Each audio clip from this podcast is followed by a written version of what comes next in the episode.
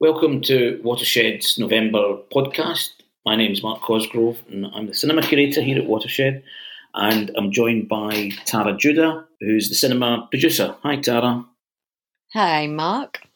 So before we before we get on to um, what's coming up in November, Tara, I just wanted to talk about what's happened in October because we are indeed living in in strange times um, still, and uh, in the cinema world, there's been lots of quite seismic um, changes. Actually, um, I'm sure people listening will know that the James Bond that was slated to open actually this month, but was was pulled from the schedules in October, um, and it's moved to next year. And really, as a direct result of that, the the um, Cineworld chain, um, commercial chain, have gone into have been mothballed, gone into hibernation, and that also includes Picture House um, their Picture House boutique, independent, in quotes, independent chain as well, have closed, which is really quite, uh, as I say, quite seismic in terms of uh, an exhibitor deciding um, that the you know we're, we're, we're, going to close until we know that there's product, um, and this prompted the usual um, soul searching. Um, and I think the Guardian in particular seems to seems to want cinema to die. You know, in the reporting, it seems as though cinema's dead. Um, that's it. Everybody's gone online to watch films. And this and, headline has been coming since the birth of cinema, though. Let's let's yeah, say that. Yeah, I mean, news of my. it was born and yeah. it died. yeah, um, and and you know, I say, I think what we're realizing is it might be a certain kind of cinema, and of course, as we know, there's many different kinds of cinema many different kinds of kinds of films. But the the interesting thing from from my, my, perspective and from Watershed's perspective was that you know we're obviously we reopened in September, and you know you're you're thinking, will the audience be there? Will they come? Will they be you, you know averse to you know coming to coming to social spaces? How's it all going to work? We're doing our best to make people feel secure and safe. There's some great films out there. And and actually during October, I, I keep a, an eye on advanced sales and how we're doing, you know, and and I was just saying to somebody, this is before the bond moved. I said, God, you know, our, our October advance sales are great. I mean, obviously it's way way reduced, but people are coming back to the cinema, and there's some great films. Um, we've just shown Rocks, you know, we've shown St Maud, we've shown these fantastic um, films, and audiences have responded. So there was me saying, "This is brilliant! This, I can't believe this is fantastic. There's hope, there's optimism." Then the Bond moves, then Cineworld closes, and I'm talking to journalists about the death of cinema, and like, hang on a minute, what's going on here? Um, it, but, but what I've seen now in multiplexes in particular is that you know they, they would rely on those big releases like Tenet, like The Bond, um, you know, like Soul, the new Pixar film, and they, that's coming up. They, they, they would have been on in five screens in the multiplexes, so taken up. So th- those multiplexes that have stayed open need content, and they're searching in, in lots of interesting places now for that content. So they're going into back catalogues and showing rep. Um, I mean, it's still American on the whole, American mainstream rep, but it seems to me that there's a, there's there's an interesting opportunity for independent film and independent filmmakers, and I think you know one of the kind of most enterprising examples of that at the moment, that happened at the end towards the end of October, is a filmmaker in his, his mid twenties from Stroud, and he's made this film called um, Philophobia, fear of falling in love. And I'm sure we'll come on to phobias when we start talking about November's films and Cronenberg, hmm. Cronenberg in particular. But um, he's made this film self financed, made it in Stroud, and he's now got it into something like 50 cinemas across the UK. Um, I mean, it's, it's, it, it was shown in a couple of the multiplex cinemas. So I sort of think to myself, you know, maybe there's, with all these big uh, blockbuster titles out the road now, there's perhaps an opportunity for independent film, independent filmmakers to, to get exposure and to get um, to to get out to audiences, um, which I think is really interesting in terms of the sort of cinema landscape. Absolutely. I mean, I've always said repertory, independent, and ex- experimental film should be what saves us all. So this is the moment. It's finally time. Um, and and you know, I think that that's a, hopefully a very welcome uh, thing that will open up people's appetites uh, and their eyes to new types of ex- cinema experiences. in, in cinema, um, as we know, is is most definitely not dead. Or announcements of its death are are um, premature, um, and you know, hopefully, as things continue um, the way they have in October, um, certainly audiences have been coming to Watershed, and I think really welcoming the opportunity to see to, to re-engage with some of the great films that are around. So coming on to um, November, and actually we've got a rep title um, coming up, which is is is a 4K restoration of David Cronenberg's infamous, notorious, shall we say, Crash. Uh, I am so excited. I was just going to say before we got on to your excitement, I was going to say which which is actually dated already um, in a couple of multiplexes in Bristol. I can't imagine that would have happened before before COVID and before the movie. You know, you know, I can't imagine they would be they would be booking, they'd be rushing to book. I hope they don't think it's Paul Haggis's crash. That when, I was going to say they may they may not have noticed that it's not starring Sandra Bullock. So we're not talking about that crash, that terrible uh, film that came out. I don't know about what is it, probably 10 years or so ago now. Um, yeah. We're talking about David Cronenberg's Crash, which came out in 1996. So, uh, you know, based on the J.G. Ballard uh, novel, the same name. So this is one of, yeah, like you said, Mark, one of the most notorious films, especially in Britain. It's really interesting, actually, how the film was received here specifically.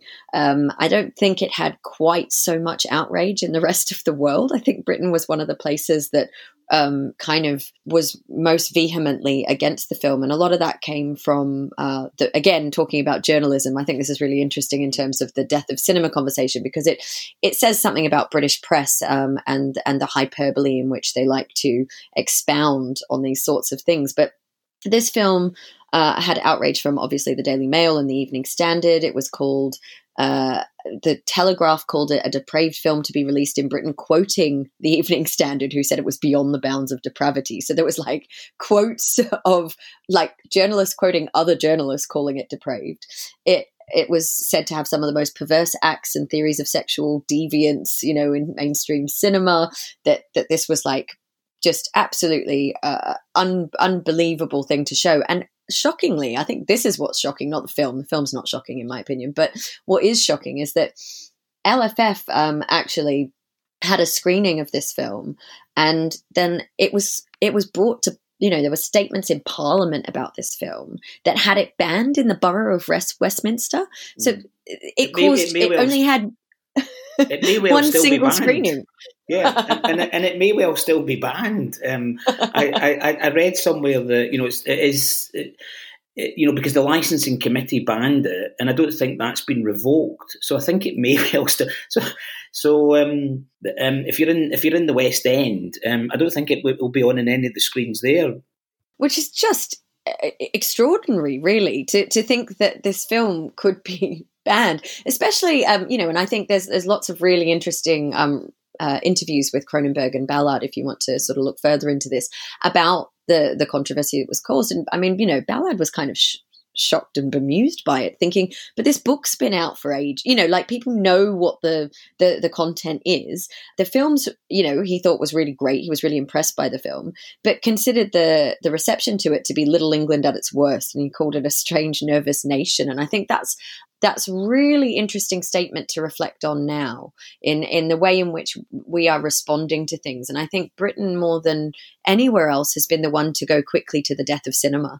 Um, and if you look at the kind of reports coming out of other countries they're not talking about cinema in that way even in places where cinema has stricter lockdown actually. Mm. um, there, there there are not the same level i don't think of sort of like mourning its death before it's already died. I always think of like the british um, press as kind of like standing around around a, a, slightly injured dog, just going, "Oh, look at it! It's dying! It's dying!" It's like it's not dying; it's got like a cut on its foot or something, you know. And and that's kind of how we're looking at, at cinema. So this this this crash um, just comes perfectly crashing into cinema at this time, you know, and and, and a film that has yeah not seen the big screen in so many years, um, and yes, like you you said, in some places may still not be able to see the big film. But what it really does is it kind of it asks us about our expectations of exposition, story, narrative, impact, aesthetic, effect. Because actually, and I think I'm going to quote David Cronenberg here because he says this really brilliant thing in response, saying his film's not pornographic, um, and he says its purpose is not primarily to arouse sex- sexually. Using sex and scenes of sex as an integral part of a film is dangerous. Usually, movies stop for a sex scene and then continue. When people see three or four sex scenes in a row, they get confused and wonder when the movie's going to start. But the movie has started.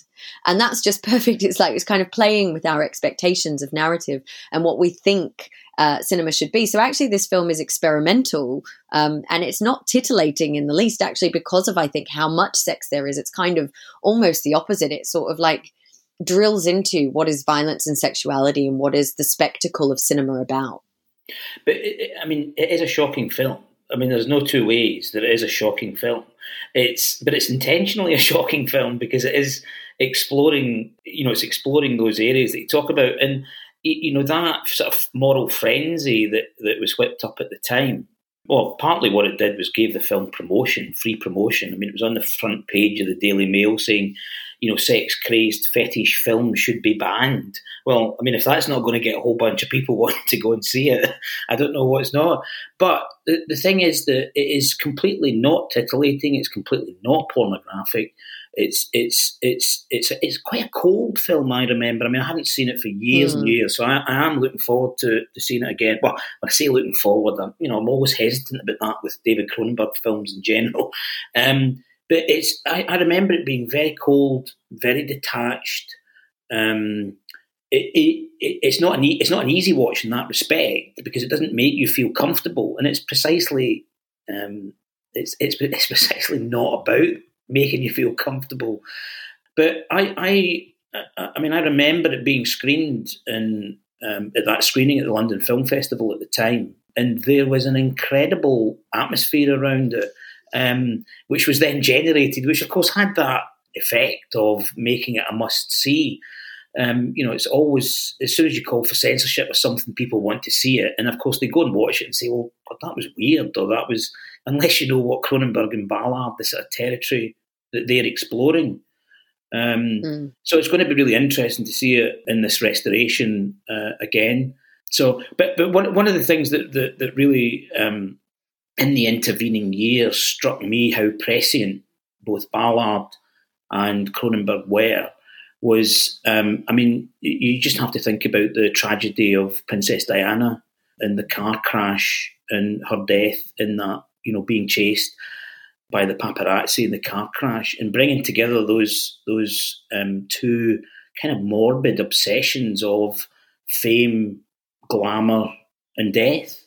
You know, brought together in in this sort of moment of a car crash, and of course that's kind of been something that's haunted Hollywood. You know, James Dean most famously died. You know that that mm. that kind of morbid fascination that there is, and what what I I remember when reading Ballard is is that he, it's like he's and he, he, did train as a doctor. So it, it is like he's taking a scalpel to the human psyche, and it's not. I mean, it's it's it's, it's brilliantly done, but it's it's not entertaining.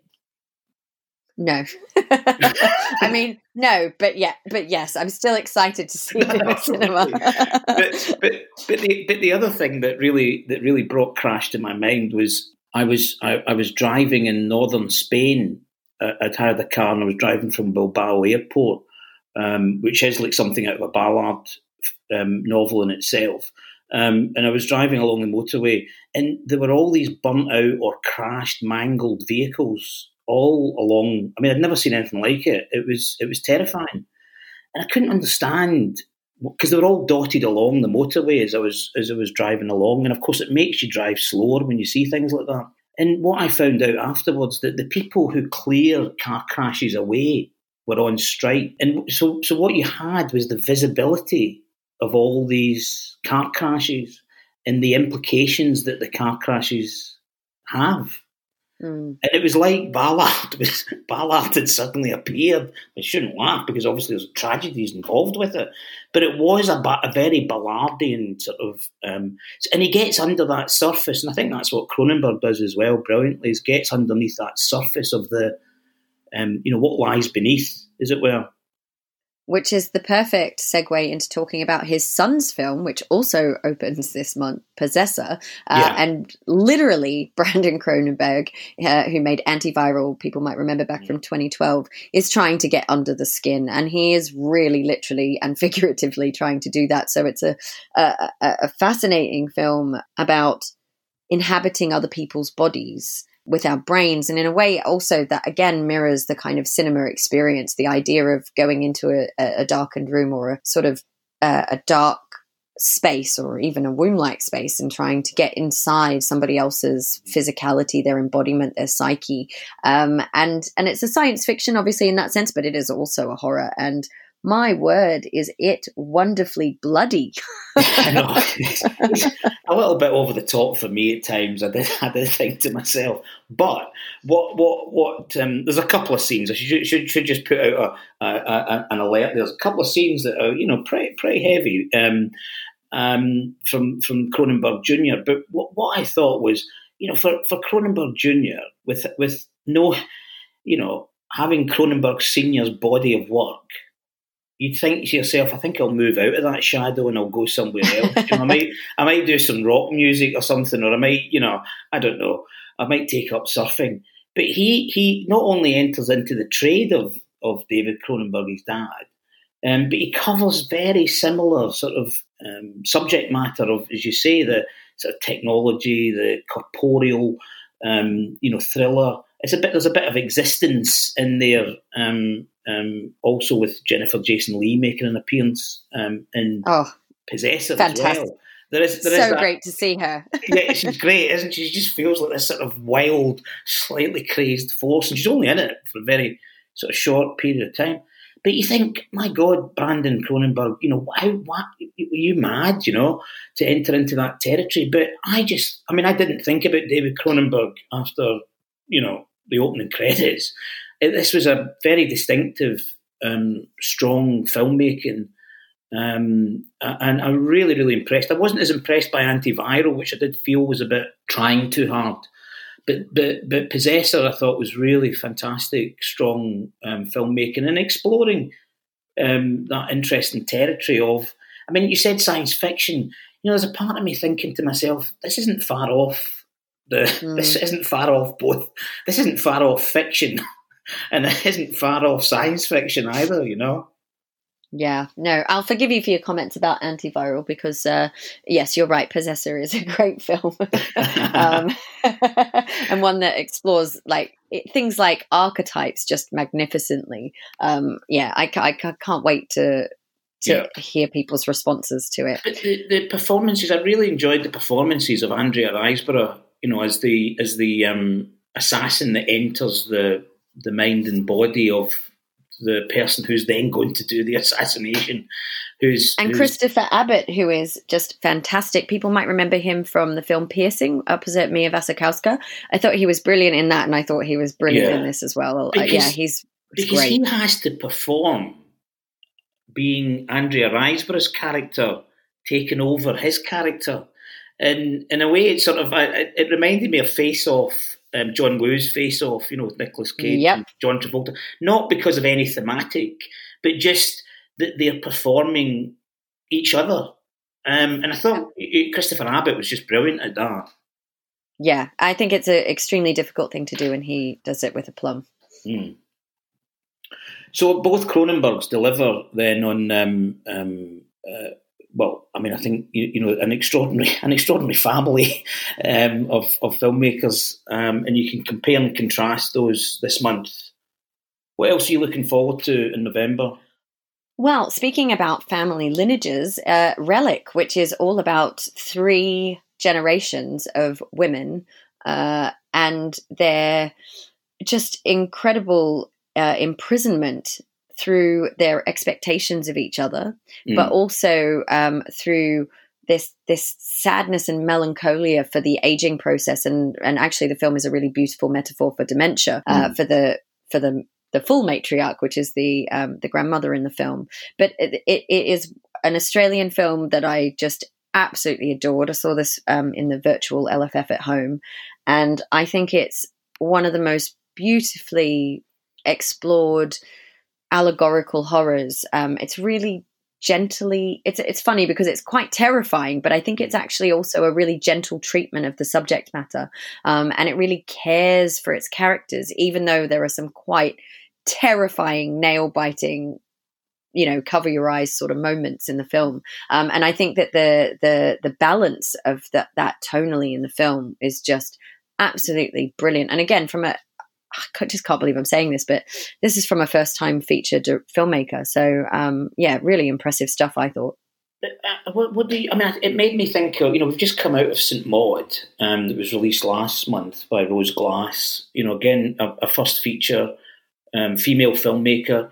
And I was thinking, um, you know, there's been such a lot of really strong um, first time female directors making horror films in particular you know, thinking through the, the, the past um, decade, really, I wonder if when, when we come when journalists come to write about the past decade, that that'll certainly be one of the for me would certainly be one of the cinematic, exciting cinematic things that have happened is that women have taken on the horror genre. And really it feels to me really inverted it or adapted it to be about more female concerns rather than the kind of more traditional male um, obsessions in horror films.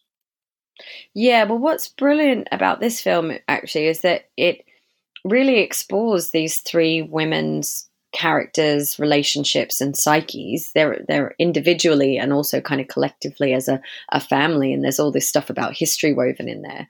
Um, but like you say, this is not from the kind of typical uh, 19 60s 70s sort of like slasher genre kind of mm. perspective that i think a lot of people think horror is still concerned with um, it actually is really not looking at these characters as uh, objects for our you know titillation or or kind of exploitation or enjoyment in that sense it's looking at them as people with with great depth and it's looking past again this kind of idea of the archetype and looking much deeper into the psyche. And I, I found that it was a really beautifully rendered film. I, thought, I think it's done with such exquisite uh, craft and a really deft hand especially for such a you know for, for a debut feature film. Hmm.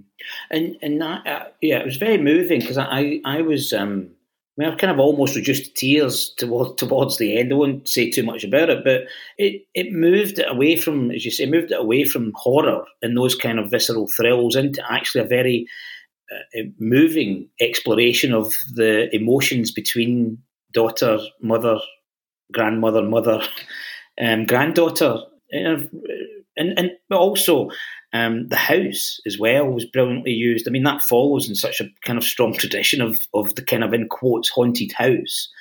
Mm. But the house becomes so much more that, you know, it really does become a metaphor for what's happening, particularly in the, the, the grandmother's the grandmother's mind. Yeah, the house is a brilliant uh, device and it's really explored very well. And also, just as a, a side note, black mold is terrifying in real life and on screen. yeah, exactly. exactly. I know you don't. You just don't want that in your uh, creeping down your wall, do you? do you? You want you want to get that sorted before you move in.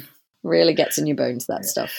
So that's I, we certainly agree on that one. Um, Relic is is a really um, quite formidable, strong debut feature um, from from the Japanese Australian writer director Natalie Erica James, who I gather is is is working on a her next project is a Japanese folk horror, which with elements of Wicker Man and Rosemary's Baby.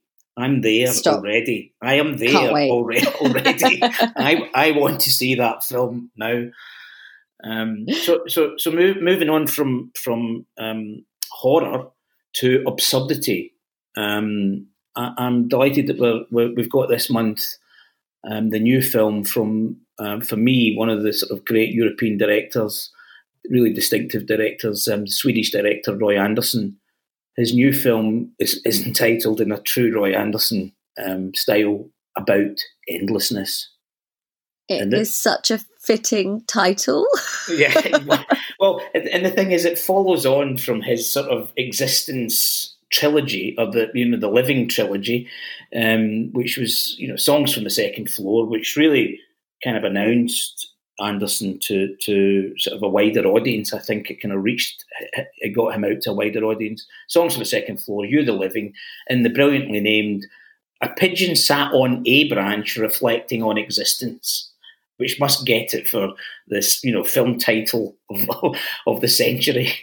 Yeah, I mean, I I've got to say, I have previously loved Roy Andersson's films, um, and and really just delighted in both the technical, you know, the absolute craft that goes into creating some of the most unbelievably beautifully stark uh, and color coded sets. I mean, you know, everything is so precise in in the framing, in the art direction. Um, yeah, it's a, a, he really has an, an eye for aesthetics, um, and that's mirrored obviously by the kind of like you say absurdist, but also um, very dry tone of the films and the content that they have. But I, I found about endlessness was just too much for me, and I think that's why the title is so was, fitting it was, because it was endless. It's endless. it is his style, his his commitment to this absolutely maudlin, uh, somber aesthetic is endless. Um, he is not doing anything new. So for fans of Roy Andersson, you should be pleased. This is more of the same. Um, for anyone who has has kind of maybe reached their limit with it, this might prove a little bit too tedious. But I, I, it's funny because it's it's actually one of his shorter films. I mean, I think it comes in about 70, 78 minutes. I, I love every single frame of it. I mean, I just love every single frame of every single Roy Andersson film. As you say, he's he, he's a real tech he's a real attention to detail. And you know, these films take a good four years to make, endless. Um, they take they take they sort of remind me in some ways of Aardman's animations. You know that mm. that attention to detail, the built set, because of course he constructs all the all the sets are constructed with a kind of team that works with them very closely. Um, and and everything is controlled. Um, there's no externals. There's there's you know eh, eh, all, everything that you see on screen has been constructed, um, and the attention to detail is is is phenomenal. And in a way, sort of he's a he's a bit like a painter in that respect.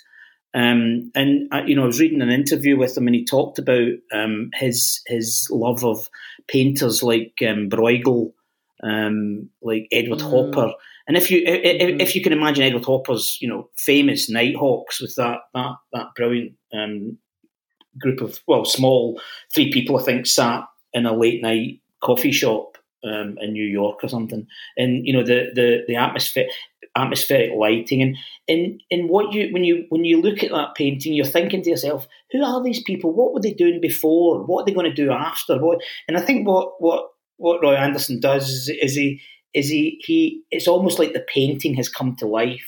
And you get some of the some of the bits before and some of the bits after. And actually you can watch them um, because in that way that you would look at a painting in its detail and look at every part of the painting because the the, the frame's so rich in the Roy Andersson films and the, he gives you the time to absorb everything within that frame but there's also just some brilliant comedy. I mean, it reminds me of Buster Keaton. Um, the way Buster Keaton sets up um, comic comedy routines within frames, shots. There's a brilliant sort of construction. Um, but he's also Samuel Beckett. It's also about the kind of profound absurdity of life and how we, you know. Um, but there's a warmth and a. And a I, I love Roy Andersson, as you can tell, Tara. So I will be there. I will be in the front row, and I will be. I will be immersed. I will be immersed in about endlessness. That's a small selection of some of the films that are coming up this month at Watershed. Are there any any other things that you want to um, point to, Tara? There's a couple of things that I've got that I'll just quickly mention. But is there anything anything else? Yeah, I'm just gonna. I don't have time to say why, but I'm just gonna say do check out if you um if you can handle the subject matter, a song without a name. Absolutely breathtaking cinematic stuff. Um, really devastating story, though, about a young woman who goes to a fake birth clinic and they steal her baby. So, if that's going to set you off, don't go see it. I found it devastating, but it is gorgeous to look at uh, on the big screen. And also very excited about Patrick, which um, starts with this extraordinary bird's eye view overhead shot of a naked man l- floating in a beautiful lake, and it completely fixes in on the fact that he, there he is living on his nudist colony. He fixes things and he's looking for his missing hammer. Yes, I think that might be um, slightly absurdist in the Roy Andersson, but not not in the Roy Andersson vein. Um, a couple of things from me uh, is another round. Uh, the new Thomas Vinterberg film, um, which we screened as part of the London Film Festival uh, on tour and got a great response.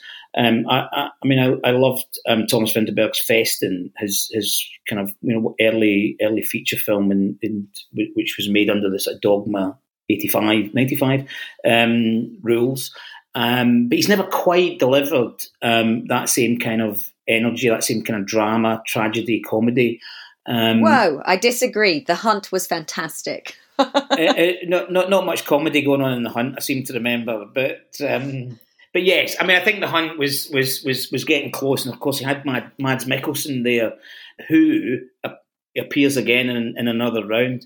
But what what what he does with another round, I think, is bring together those uh, that fantastic elements of, of tragedy, comedy, um, the only the only close friends and family sort of can reveal in another round, which which follows a, a group of teachers, um, middle middle aged, middle class, mundane teachers whose life has become have become mundane, and they decide to spark things up by if they can live on 0.5 percent alcohol um, in their bloodstream.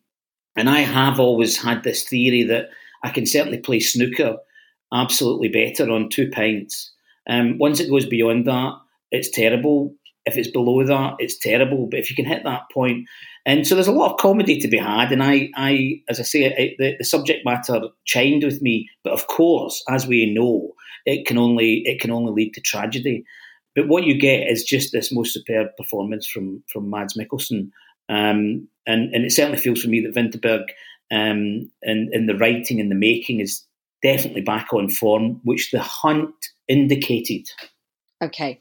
um, and then finally, finally, finally, Mank uh, coming up. Um, terrible title for a film um, in the UK called Mank, um, which which is David Fincher's new film, which explores um, the, the the kind of underbelly of 30s Hollywood, and in particular, um, the making of Citizen Kane, which, if people know, was that sort of controversial. You know, was it an Orson Welles film? Was it Herman Mankiewicz, the the writer's film, who came up with the original idea?